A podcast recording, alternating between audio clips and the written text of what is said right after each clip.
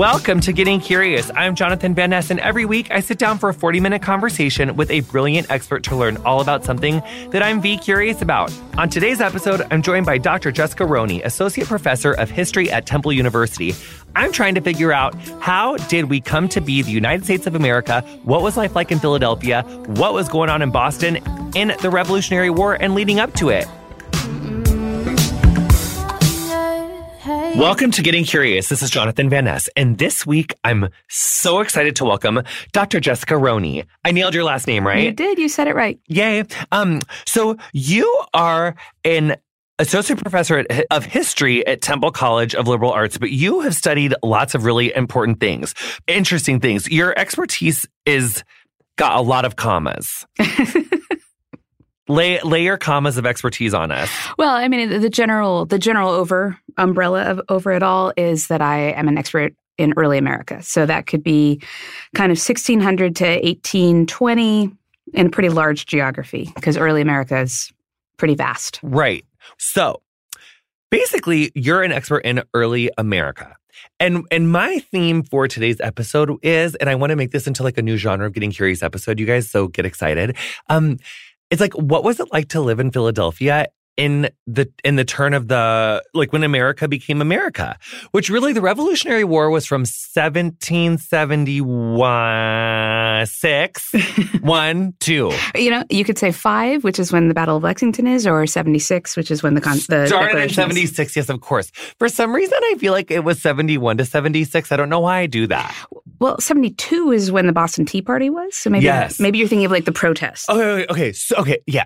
So rewinding. So we had, you know, the people had come and everything was going down and the there was unrest prior to the revolution obviously because there was a whole like no taxation without representation mm-hmm. and there was 13 colonies there were 26 colonies what what yeah in 17 72 there was 26 colonies? Yeah this is the thing is that the way american history is taught is we're only taught about the 13 that became the states. But there were 26 canada was part of the british empire. Nova scotia was a separate colony. Uh, bermuda which is still a british colony. Uh, the bahamas all, all throughout the caribbean. And then florida was actually two different british colonies east and west florida. So there were 26 colonies, and the question of why the 13 that rebelled did and why the 13 that didn't didn't is a really interesting question. Like Georgia was not on board at the beginning. Um, in 74, which is the first time that they had a Continental Congress and everyone came together, uh, Georgia could have easily said, you know what? Like, no, like, they're, they're, it's a slave economy. It's dangerous to up to have upheaval, whatever. Florida did not decide to go either one of them. So you know. So Florida in both cases decided not to go. Yeah, I mean, Florida was a really new English colony. They had only gotten it in the last war, the Seven Years' War, which was from uh, 1754 to 17. Florida. Mm. Honey, so she, so Florida was around. There was people, there were settlers in Florida. Florida is the first European permanent settlement. It was Spanish, not not English, but it's the first permanent uh, European settlement, sort of on the eastern seaboard. 50, really? Yeah, St. Augustine, oldest oldest on the seaboard. of European. There are much older settlements, of course, of Native Americans, including cities. So, oh, there were oh, okay, because that's actually like a whole other. Well, that's like a whole other thing too, because it's like I was thinking, you know, things were going down. It's like the oppression and like the removal of indigenous, like or the re- oppression and removal of Native Americans was going on like before the revolution. Yeah, like ever since people arrived. Yeah, and was it ever nice? Like, were they ever nice? Were we ever nice to each other? Like, yeah, no. I mean, it's it's a complicated. which is not from a Native American perspective. That like, like from us. Like, I, I'm assuming that we were the dicks. No, no. I mean, well, yeah. Yes, but the just to be clear, we were the dicks. Yes, yes so yes. many layers to the question. Like Native American is not a group. Native American is an umbrella term. There are lots of different groups within that, and they fought each other too. So when Europeans came, it's it becomes at least a triangular conflict, or a you know dodecahedron. I don't even know. Yeah. Like all these different sides of people who are fighting for their own cause. Of, like yeah. so, the, the, Iroquois do not feel any kind of, of common cause with the Shawnee, for example. Like there's, there's not there's no sense we're Native American. We should ally together.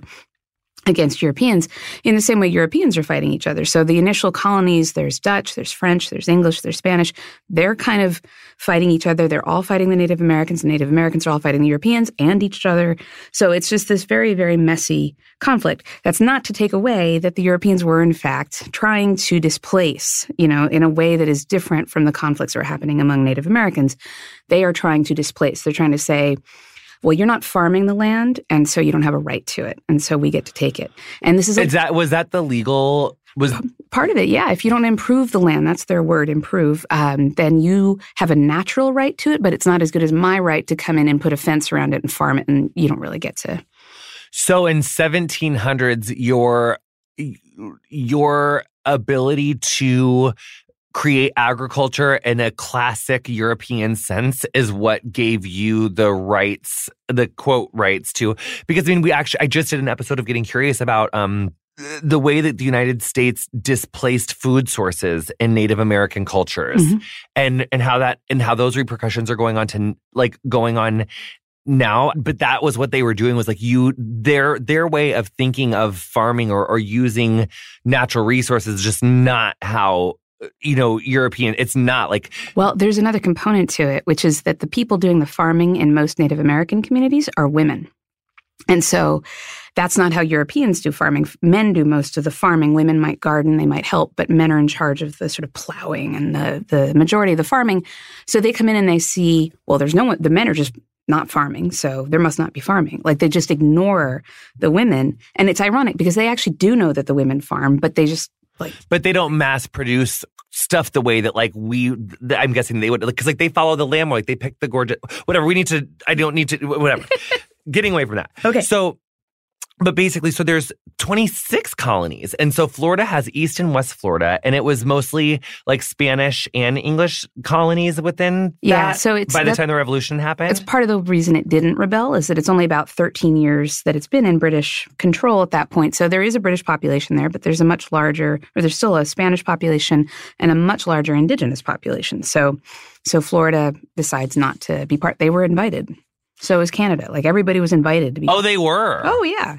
So to the first Continental Congress, can't all of the all those places were invited, even the Bermuda ones? Yeah, no, they would like they would have liked them all to be part of it. And when they were thinking, and we could about, have all maybe been in country together. This is what they were thinking. John Adams, he like drew up a plan of like what the new United States was going to look like. They weren't calling it that yet. They were figuring out a name still, but for him, it was going to be everything all British possessions in the Western Hemisphere would be part of this new thing. And when they wrote their first constitution, uh, called the Articles of Confederation, it actually has a sort of um, pre-certification for Canada.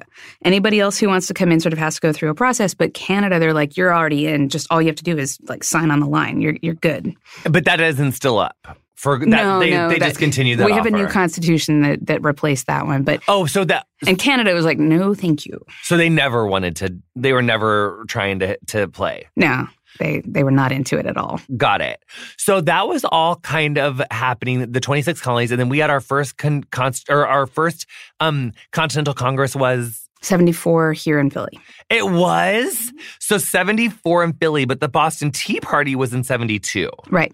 So there's kind of like a general sense of like, ew, Britain, like, why don't we, like, like, so basically we were kind of like, uh, in like a Puerto Rico relationship with them then. Like we had a representative in Congress, but we didn't get a vote or something. You talking about with Brit, like the, yeah. No, so this is part of the di- issue. When, when the colonists came, they sort of had various agreements with the king, never with parliament, with the king. And they set up their own governments and they said, okay, our government uh, uh, relates directly to the king, not to parliament. Parliament can't make laws that affect us. So when parliament made laws that said, okay, ta- you're going to tax you directly, that's when the colonists said, no, that's not, that's not part of our deal. Um, so they pass a law putting a tax on all these things, and the colonists say we're not going to buy those things. And so they, this is the first Americans actually uh, invented the boycott. Boycott is a an American invention. The idea uh, that you will not buy things to pressure a political system in a particular way. So just to rewind, we had an agreement with that boy from Ham, the king from Hamilton, that whiny king. Um, King uh, George. George, and third. yeah, King George, and King George III. And so he, we had a thing where like, your parliament, we report to you directly, so we'll still be your subjects or whatever. But like your parliament doesn't make laws for us. But then the parliament was like, well, we're going to tax you. And we were like, well, you can't because we don't report to you. Right. And so but they, then the king sided with the parliament. Exactly. They actually sent um, something called the Olive Branch Petition directly to King George. It was like, these people, our parliament is messing with us, and that's not the deal. We're supposed to be directly with you. And George III did two things that really pissed off the colonies. One, he ignored the petition. He's like, no, parliament's right. Second, his family's from Germany. Uh, originally, he's the third generation of that family to be king, but they were from Germany. Anyway, he um, he hired a bunch of German mercenaries.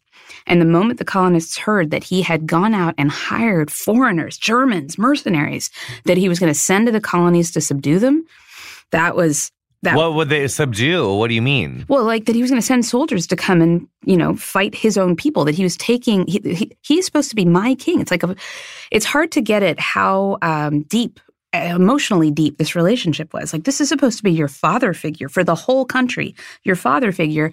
And your father figure has just gone out and hired mercenaries from a foreign country to come and shoot at you if you don't do what you're supposed to do. So people who had been like, I don't know, I don't like the taxation, but I don't think these rebels have it right. You know, maybe we can be more moderate. The moment that he brings in mercenaries, So they actually arrived. Oh yeah, yeah. The Hessians. You might have heard of the Hessians. They No, were- I've never heard of the Hessians. they have fancy hats. No, I've never heard of the Hessians. So it's it's 72 we have the Tea Party over the So at that point is that when the Hessians come? So 72 is it's it's the very end of 72. It's December is when the Boston Tea Party happens. So it's cold as shit. It's cold as shit. It's actually impressive they were able to get the tea in the water because you know up there the water does freeze. So I guess it was early enough in the winter. But anyway, they they they pitch the tea overboard. We're not going to pay the tax on this tea, and they pitch it overboard.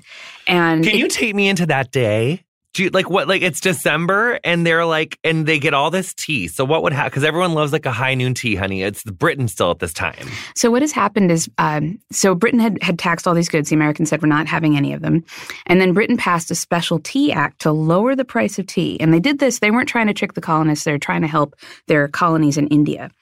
But anyway, the, the colonists saw, saw this as a trap. Like they're going to lower the price of the tea, but the tax still remains. So if we buy the tea, we're agreeing to the tax. They're trying to trick us. Yeah. Um, so they send the, t- the shipments of tea. They come to all the ports, not just Boston. And every single port, Philadelphia, Charleston, they send it away. They say you cannot dock, you cannot unload your tea, you must go back. The governor in, in uh, Massachusetts, he is bound and determined they're gonna they're gonna load that damn tea and they're gonna make sure that this gets sold and the Because he it- wanted to be loyal to the king. yeah, and he's an interesting guy. He's one of the few American born governors. Most of them are Englishmen who've been sent here. He's an American born, and he's like, no, we're going to do this. So, against the will of the people, he brings the ship had come, but he says, we're going to let them unload the tea. Before they had a chance, that's when uh, a number of people, the Sons of Liberty, uh, were sort of the leaders. What they decided that they were going to go on board. Stand by. Mm. Okay, we're gonna be. Oh my god, I'm. I don't know about you all, but I am enthralled right now. Uh, we're gonna take a really quick, quick break. We'll be right back with more Dr. Jessica Roney right after the break.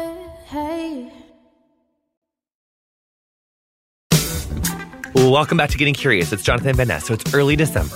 Okay. The all the tea, all other ships have been sent away, but this Massachusetts governor is like, no, honey, the tea stays. It's going to be sold. And then all the Who people, the Sons of Liberty, they get together, they go on board, and they take hatchets. They're sort of dressed. They're sort. They they put soot on their faces. They pretend they're looking like Indians. They don't look like Indians.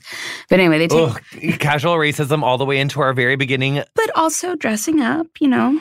But I, but that is interesting that like that sort of the thought of you know darkening your face to dress up like someone else and like that's kind of like in the fabric of things that our country's done that's just Yeah. interesting to note but anyway so then what happens So they take hatchets to the the casks of tea, and then they dump them in the harbor so that it. there's the loose tea leaf Yeah, these would have been loose tea leaves, and and it's funny, it wasn't called the Tea Party until generations later, like which kind of.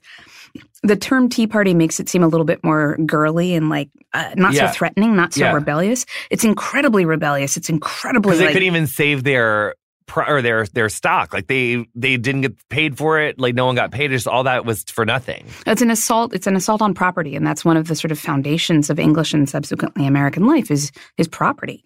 So so when when they finally get news back to England, which takes a long time because it's winter, the uh, king decides to punish Boston, and what he does is he closes the harbor, which is going to cripple the economy. He takes away their constitution. He revokes it. He So- and he closes the Boston Harbor. And he, closes it from seventy two to seventy.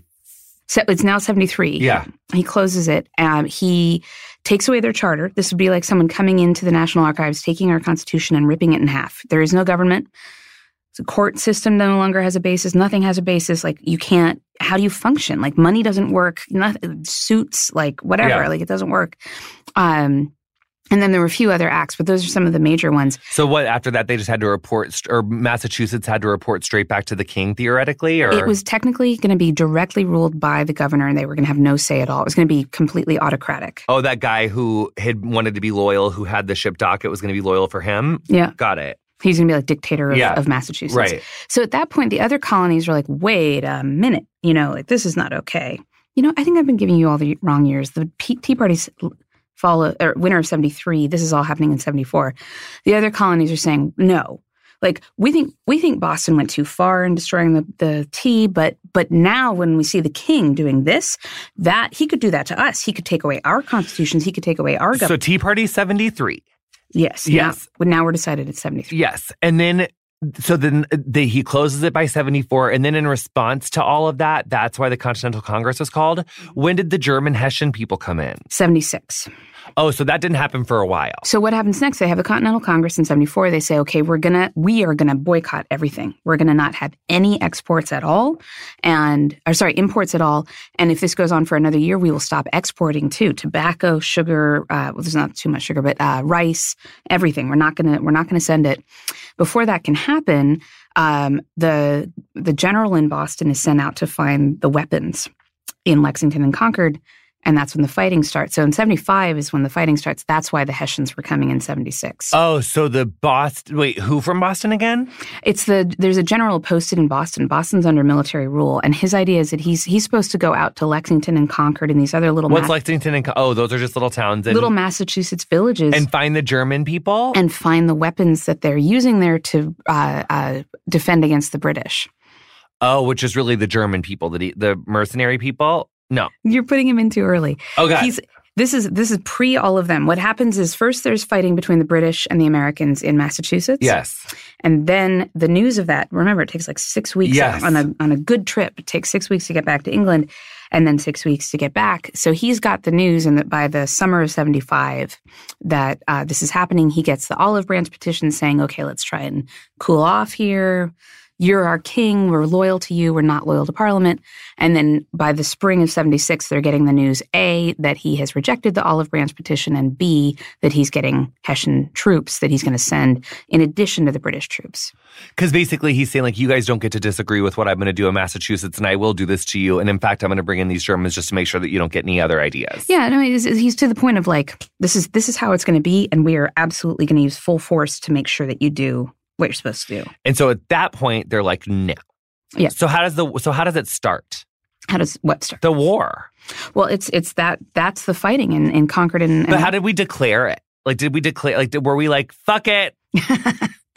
the um well it's it no one expected there to be bloodshed um, on that day in april in in massachusetts. And as soon as everyone else hears about it they're like no. And they're sending troops. They're they're rallying. The second continental congress is actually already meeting here in philadelphia.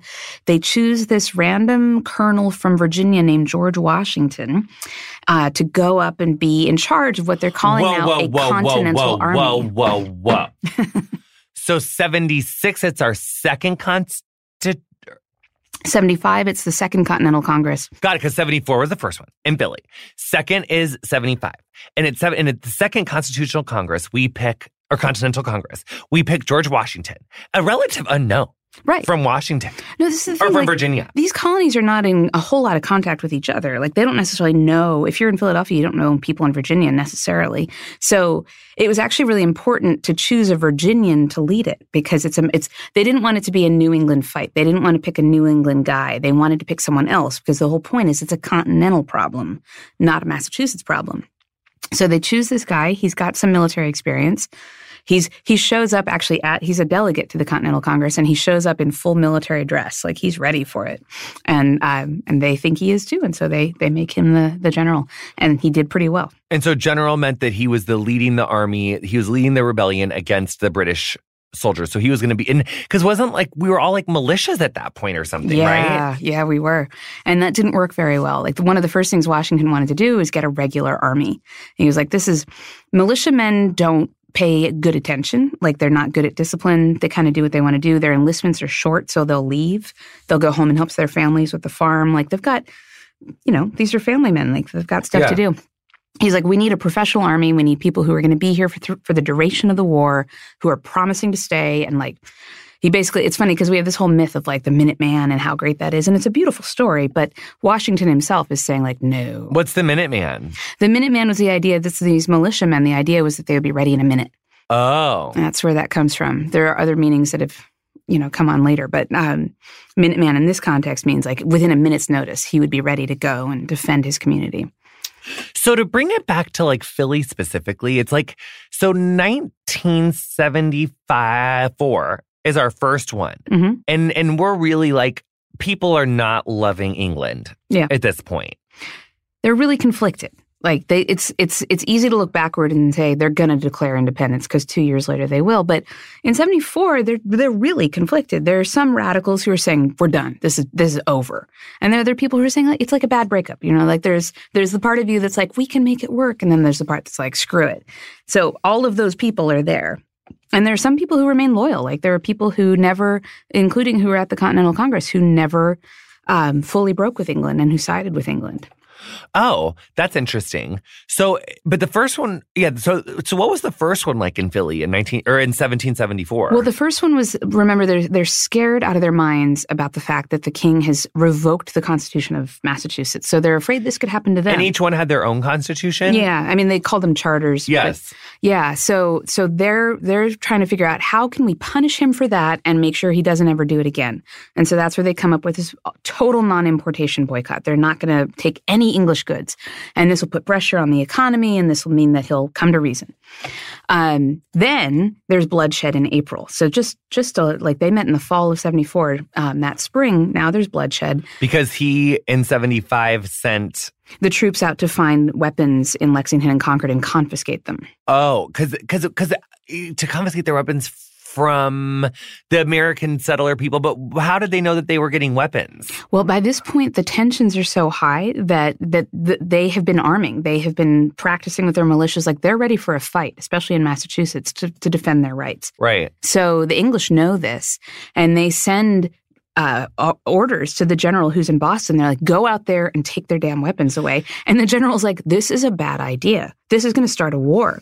And they're like, "We don't care. That's what we think should happen. You go do it." And he does, and it's a bloodbath for his men. It's terrible. Is that part of where the Second Amendment comes from? Like this militia and like right to bear arms, and the Well- government can't come take it from you and stuff. That's a super complicated question um, because the the uh, um, the Second Amendment it says the right to bear arms. Uh, uh, I'm not going to remember the language per se, but it's like the you, you'll look it up and we'll we'll talk Yeah. about it. But it is tied very much to militia service, and so the debate today is whether it's a, an individual right, like do I individually have a right to own a gun just for whatever reason, or is the amendment written in such a way that it says for the community good I have the right? Do you have it? It's pulling up extremely slow. Second Amendment. The Second Amendment of the United States Constitution reads A well regulated militia, being necessary to the security of a free state, the right of the people to keep and bear arms shall not be infringed. Such language has created considerable debate regarding the amendment's intended scope. Right. So when they came up with the um, amendments, there are 10 amendments that they put in the Constitution right away. And we call this the Bill of Rights. Um, they actually proposed like 20 and they only in the end used 10 of them. So they're actually, we have the congressional debates around them and some of them are really long, like how, like they're really thinking about the language. They didn't have a lot of debate about the Second Amendment. Like it was clear to them. It's not clear to us what they meant. One of the few things that they debated when they were talking about the Second Amendment one one guy said we should prohibit there ever being a standing army. They ignore that. That was a bad idea. They also said um, well, what about pacifists? Pacifists should never have to serve if, if it's against their conscience. So that's one of the few things they said in the debate, which many historians interpret to mean they were thinking about the right to bear arms in relation to the duty to bear arms. A right and a duty are two sides of the same coin. So you don't have rights without also having duties. Like as a citizen, you have all these rights, but you also have duties to defend your community, to vote, to pay pay your taxes, you know, do the things that you do to be a good part of a community. So um, that's I I read it as a right and a duty tied together. Um, but some right, people just want to see it as like a right, individual, totally unmoored from. They only take like the right to bear arms shall not be infringed upon. They take that sentence out of context and don't apply it to the the well regulated militia part, which comes before it. Right, because it's like I think that the way that the Constitution was written and just like the that was part of why I wanted to do this episode is like what was the day in and day out uh, you know cultural political landscape of early you know early America? And and you know I think that's like really interesting. So like you know as they're congregating for the second Continental Congress and they elect George Washington to lead the army because there was bloodshed when the general or when the guy in Massachusetts goes out to get the guns. Mm-hmm. There is bloodshed. As a response to that, is that when the second Continental Contra- Congress comes? Yeah, so they, they were actually already going to meet. When they met in, in the first one, they said, We're going to reconvene in the spring of 75, which means when the news of Lexington comes, borne by somebody named Paul Revere, you may have heard of. Oh, of, yes. He's the message bearer. He shows up on his horse and says, This has happened. There's, there's been fighting. Like they were actually already in session. So they didn't have to figure it out and come together. They were already there. Interesting. So, and then they appoint in June, they appointed Washington, he goes up and they besiege Boston. The British are holed up in Boston, and the whole militia and the Continental Army, with units streaming in from the colonies, the United Colonies, as they are now called, um, are coming in. And so for about a year, they're in this, they're in limbo. Are they rebels? And rebels, by the way, in military law have no rights. Like if you catch a rebel, you can kill him right away. There's no right. You get no rights as a rebel. Um, or are they an independent nation? Are they something different? And and so that is why the Declaration of Independence was so important. Part of it was making a decision amongst the oh, people. Really quick, we're going to take a really quick break. We'll be right back with more Getting Curious after this. We're figuring this out together, honey. How did we get in this whole situation? Welcome back to Getting Curious. This is Jonathan Van Ness, and we are here with Dr. Jessica Roney, Associate Professor of History at Temple College of Liberal Arts. So, we uh, we have Washington in spring of 75. In June, we start besieging Boston in June of 75. Yeah. So we start besieging Boston and all the independent people, all the independent. And at that point, do we know that there's going to be 13 co-sign. No, so, so, we still don't know who the United Colonies are going to be. Right. So at that point, we're like, maybe Canada's going to join on. Maybe Bermuda's going to be like, hey, we want to leave too, or maybe Florida's going to sign on. But that's why you know at this point it's so dangerous for the fighting in in Boston because like any of these rebels that are captured by the British. So there's is there a lot of active fighting in Boston at this time? It's mainly so there's the Battle of Bunker Hill, which was uh, uh, June seventeenth. I know it's my birthday, oh. um, so I remember that one. Um, in and it's a loss uh, for the Americans, but it shows that they can stand up to regular troops.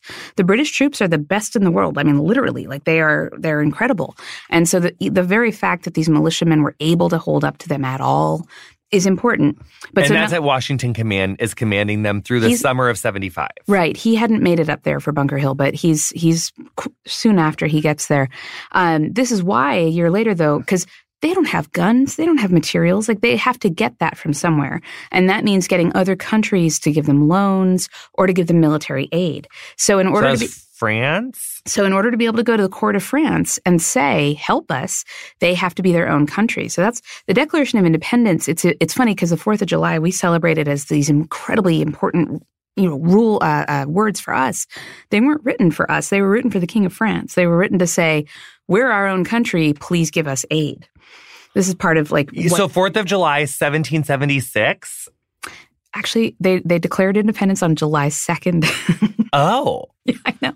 So July 2nd, 1776 we declare independence from England to the King of France. Yep. It's on the 4th that they adopt the Declaration of Independence. So it's funny because John Adams writes home to his wife. He's like, July 2nd will be celebrated throughout American history. There'll be bonfires and fireworks and all kinds of stuff. And it's like, yes, but it'll be July 4th. Why? Well, that was the day the vote was taken to do it. And then the 4th was just adopting the language. So he was thinking like the action was the important thing, not the language. So they have they voted to do it the second, but then like on the fourth, they're like, okay, and we're putting it in effect. Well, no, the 4th they're like this is the this is the list of reasons. This is the document that explains Oh, and they hashed all that out on Yeah. the fourth alone. If you if you read no, the, there was a committee that had been working on it. It's the day that they adopted the what the committee had come up with, and the committee is basically Thomas Jefferson. Like there are other people on the committee, but he wrote it, and the rest of the committee members kind of. and those are the Bill of The Bill of Rights is much later. That will come Got it. after the Constitution. got it. So this was just like a in 1776, July 2nd, they were just like saying like we are an independent nation. We're going to call ourselves the United States. Yeah. Is that when we knew officially that there was going to be 13? There were 13 there at that point. They had actually sent um, a mission of uh, an embassy to Canada to try Canada to participate as well, and and they're like, no, we're not. You're just not doing it. We're not, not, into it. it. They were Catholic. They were afraid that the United States, which was kind of rabidly anti-Catholic at the time, they're like, that's not a good. That's not a good partnership. Got it. So we declare our independence on July 2nd. We adopt the language on July 4th of the stuff that Thomas Jefferson had said. But what was that called? Like the what did they adopt on the July 4th? Like, Well, what- it's it's called the Declaration of Independence. oh yeah, Jesus, yes. Uh-huh. Yeah, right. So it it it's funny, you know, the we hold these truths to be self-evident that all men are created equal and endowed by their creator. Um, I'm going to get the language, Yeah. but that's that's the part that everyone knows. The document's like this long, you know, like that's that's a couple sentences and it's actually quite a long document. And what all of those parts are are a laundry list of all the reasons that King George has failed as a king. And that this is this is the political philosophy of the American Revolution is that there's a social compact between the people and their governor. And what they're saying is the governor has broken the contract. He has failed to protect us. He has done all of these things wrong. He has sent mercenaries amongst us. Um, he's incited Indians against us. There are all these things they're saying. This is what he's done wrong. And this is why we are declaring independence. We're not just crazy. We're not just rebels. We are um, a, a political people making our own decisions. And he broke the contract first. It's not our fault. We're standing up for our rights. Right. So that happens in July 4th. Mhm. And then what happens? Then they have a long road ahead of them. In Philly, what happens? In Philly, uh, so they have about a year, they have about 15 months where they're kind of hanging out in Philadelphia before the British show up. And the British kick the butt of the American army, so that has has to flee. so or so Philly they have the or because the the battles the battles going on in Massachusetts and Boston because that's where all this stuff was going down. So but then like after is Bunker Hill just ongoing all through seventy five into the winter and stuff. So the British actually left Boston. It wasn't a particularly um, well held city for them or very important. Instead, they take New York and they take New Jersey. And then they decide they're going to take Philadelphia, which is not a really strong military target, but it's like a devastating blow. And it means that Congress has to flee. And George Washington is at Valley Forge, this like camp. Okay, so take me into this. Mhm. Take me into the fleeing because I read this thing about like when we won the revolution, like George Washington went to New York City like to leave like, to get rid of the last troops, and he had this like apple pie or something, and I was just like, oh, how interesting! I didn't realize like like it, weird. So basically, so Bunker Hill's all popping off, and we lose there, but we showed that we could stand up to them, and then like that kind of made everyone take notice. We lost the battle, but we won the siege. Right. We won the siege. And then at 76, we regroup in the summer and we're like, we got to declare independence because they can just take us at will. And, and, and we haven't really declared war yet. And we need to organize a war and we got to go to France and we can't do that unless we're our own country. So they do that July 4th, 1776 with the King of France. And then he sends us a bunch of ships and troops and stuff. Well, you got to think about it from the King of France's perspective. He's got colonies too. He doesn't want his colonists looking at this and saying, "Oh, that's a neat idea." And of course, they are going to do that in, in a very short amount of time. But so he's he's kind of got two competing sides of him. One is I, I hate England. Yeah. like I really would love to stick it to England. So I would love to help the colonists. On the other hand, I'm broke. I just lost a war against England, and I don't want to encourage my colonists with these crazy ideas of like, you can get rid of your king. That's not anything he wants to support. So he's kind of like laying back to see what happens and it's what happens is the americans are just getting their butts kicked. Like what washington is very good at though is never allowing the british to catch him and force him into an all-out battle. Every time they think they've got him cornered he gets away. Every time. So he knew he had to stay free of ca- British capture because that would have spelled out like the end. yeah so there's just sort of like the british have to defeat the americans just kind of have to survive. And that's those are two very different Yes. levels of objectives. So they survive long enough they finally get a good victory in saratoga um, in 78 and that's So basically, from the time we declare independence through 78, we're just getting our ass kicked. yeah.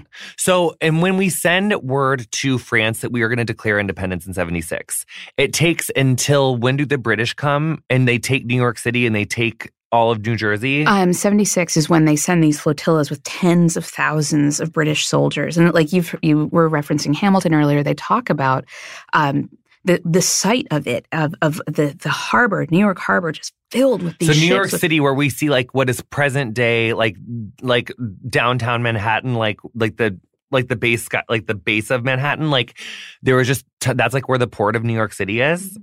and there was just tons of British ships just coming. Just imagine nothing but sails. And you Do know we know that what day that was, it or is- what time of year ish? It's the summer. Summer of 76. So right after we declare independence, maybe six weeks later, like Mhm. mid August or something, because that's how long it takes or whatever you had said, like six weeks on a good well, no, because he's he's already sending the troops before the Declaration of Independence. I do not remember off the top of my head when they get there, but it's you know so, but they just clear out New York City and they're like, if you're a rebel, they kill you, right? Or, or if you're a part of the American army, they're captured. Because we already were a country by then, so maybe we had some rights. Like if they captured the this. British don't recognize it. You know, just because the oh, United so- States says it's an independent nation. so they were still capturing them as rebels or whatever. this is the thing about declaring yourself a country. Other people have to recognize it. Like Puerto Rico, you said before, like Puerto Rico could say we're our own country, but unless other people recognize it and treat it like an independent nation, it's not. So, but they take New York City and Washington. Everyone's like, shit, they're coming. There's a really lot of people. And they take New Jersey and we're like, shit, there's a lot of people. And then in 70, oh, and then, but Washington's just escaping, escaping, escaping. And oh, yeah, I want to go to Philadelphia. Yeah. So then in 76, they take New York, they take New Jersey. And then in Philadelphia, we're all minding our own business. That was our first capital. Like that's like our Mhm. capital. Even in 76, it is because Yep. that was where our conti- continental. co- So what happens? Like we all wake up in the morning of like something. So in the fall of 77, um, the British have decided they're going to march overland. They're going to send some troops up And by they've water. already taken New York City. and they're going to take Philadelphia. And again, it's not a strong military. And they already took New York City and New Jersey at this and they, they hold New York the whole war. yes. New York, the the whole war, it's it's under British control. Um, they send these troops to Philadelphia, and and they we lose the Battle of Germantown, we lose uh, the Battle of Brandywine, and and you know that's when the Congress has to flee. So Congress had to flee. All the representatives that were here had to flee. Everyone has to flee. The British did they burn the house? Did they burn everything down? they didn't. The British come, they take over the houses, they take over Independent, what we call Independence Hall. It was called the Pennsylvania State House then. They they they trash the place. Like they're there for the better part of a year, but nine months probably. And they when they left, because again, it's not a military strategy, like strategically important place. They just give it up because it's not helping them. Um, they trash the place. I mean, there's just like shit, literally excrement everywhere. They used Independence Hall as a hospital. You know, they're just they're they're desecrating churches. They're doing all kinds of things. But one of the things that's funny that they do. There, um, the general was recalled and back to England because he wasn't. The war wasn't going well. Before he left, his officers organized for him probably the biggest party Philadelphia ever saw. It's in what today is sort of a pa- Passyunk area. Um, they organized this like whole day long medieval joust where they've got they they have two teams. There's like the white knights and the black knights and they they they literally are jousting. They have this extravagant party.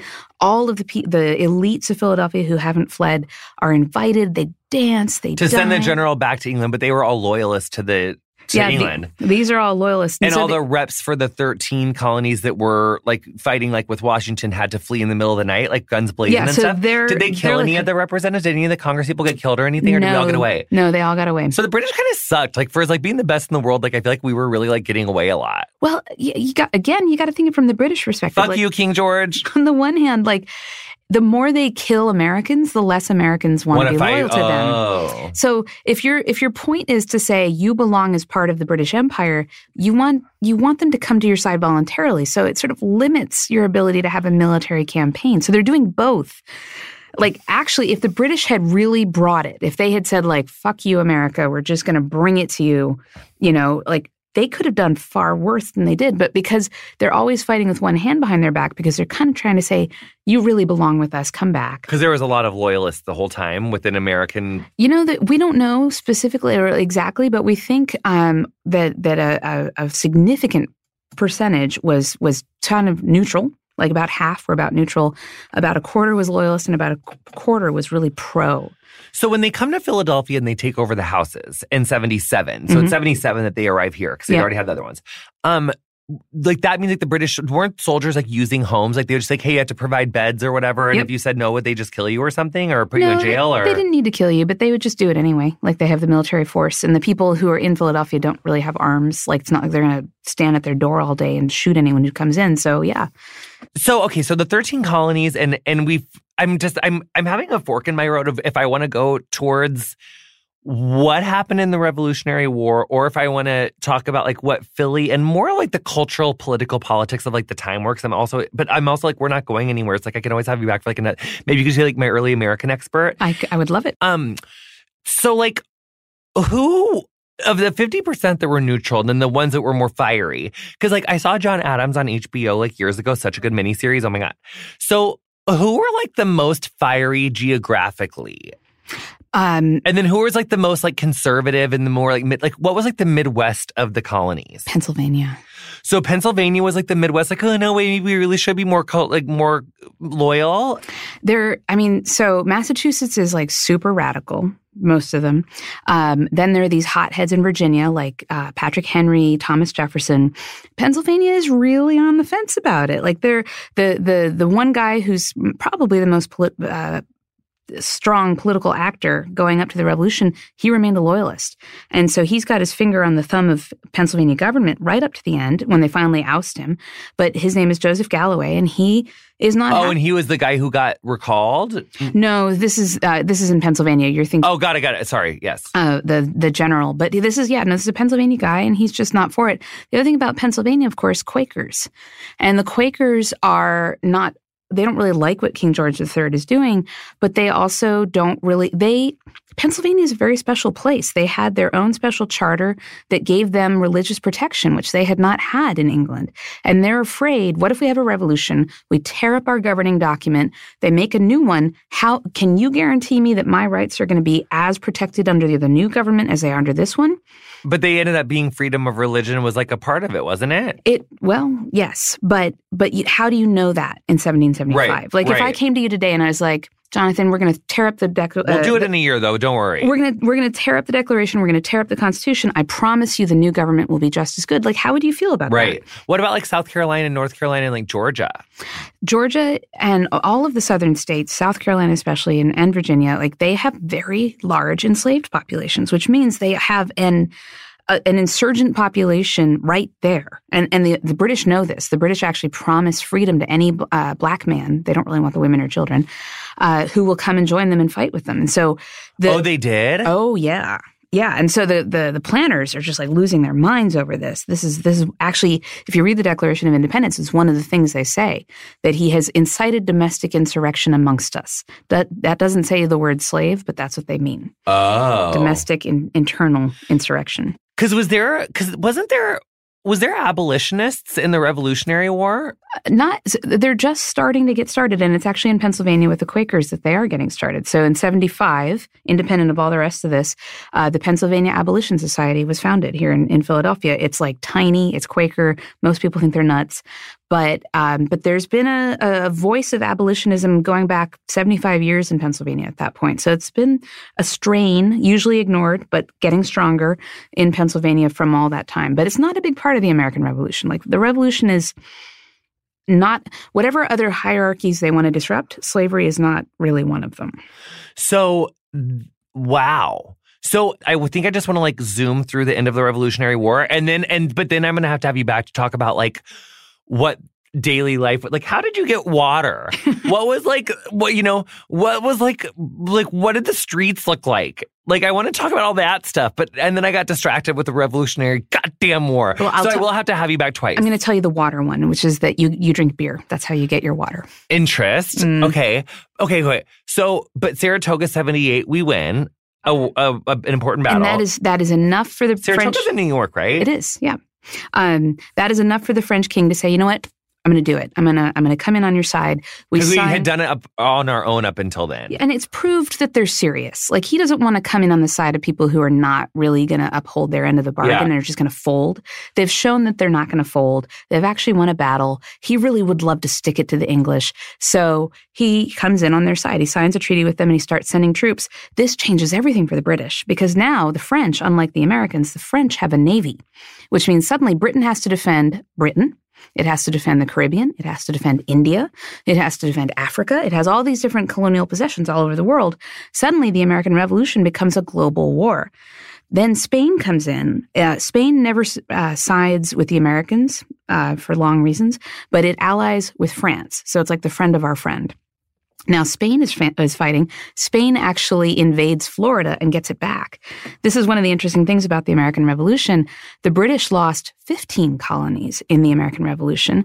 13 go to the United States, two go back to the Spanish Empire. Which was Florida and East and West Florida, it's two colonies. Oh. Don't know why. So they and then when did Florida leave Spain and join us?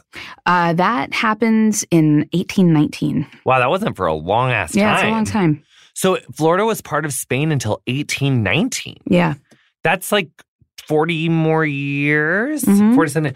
So we win Saratoga and then France comes in and then we made a treaty that was basically like, we're going to be allies. And then we ended up winning the Revolutionary War in Um, 81. The, the Battle of Yorktown is the last one, and it's this incredible um, coming together of the American em- uh, Army, the French Navy. They're all pinning the British in. At the time, it wasn't actually a decisive defeat. Like at the time, it wasn't clear that that was going to be the last battle. But the British had just lost Pensacola, Florida to the Spanish. They're afraid they're going to lose Jamaica because the Spanish are kind of eyeing the Caribbean. And however much the British don't want to lose the 13 colonies they lost, Jamaica is their most important colony. It is the wealthiest colony of all of them, and they cannot afford to lose Jamaica. And they're like, you know what? We're calling it. We're just going to cut our losses. This country's never going to work anyway. They're they're going to fight amongst themselves. They're going to fall apart, and we'll just have them back. Like it'll be like a couple years of nonsense, and then they'll be part of the British Empire again because this is just not. It's stupid. It's not going to work.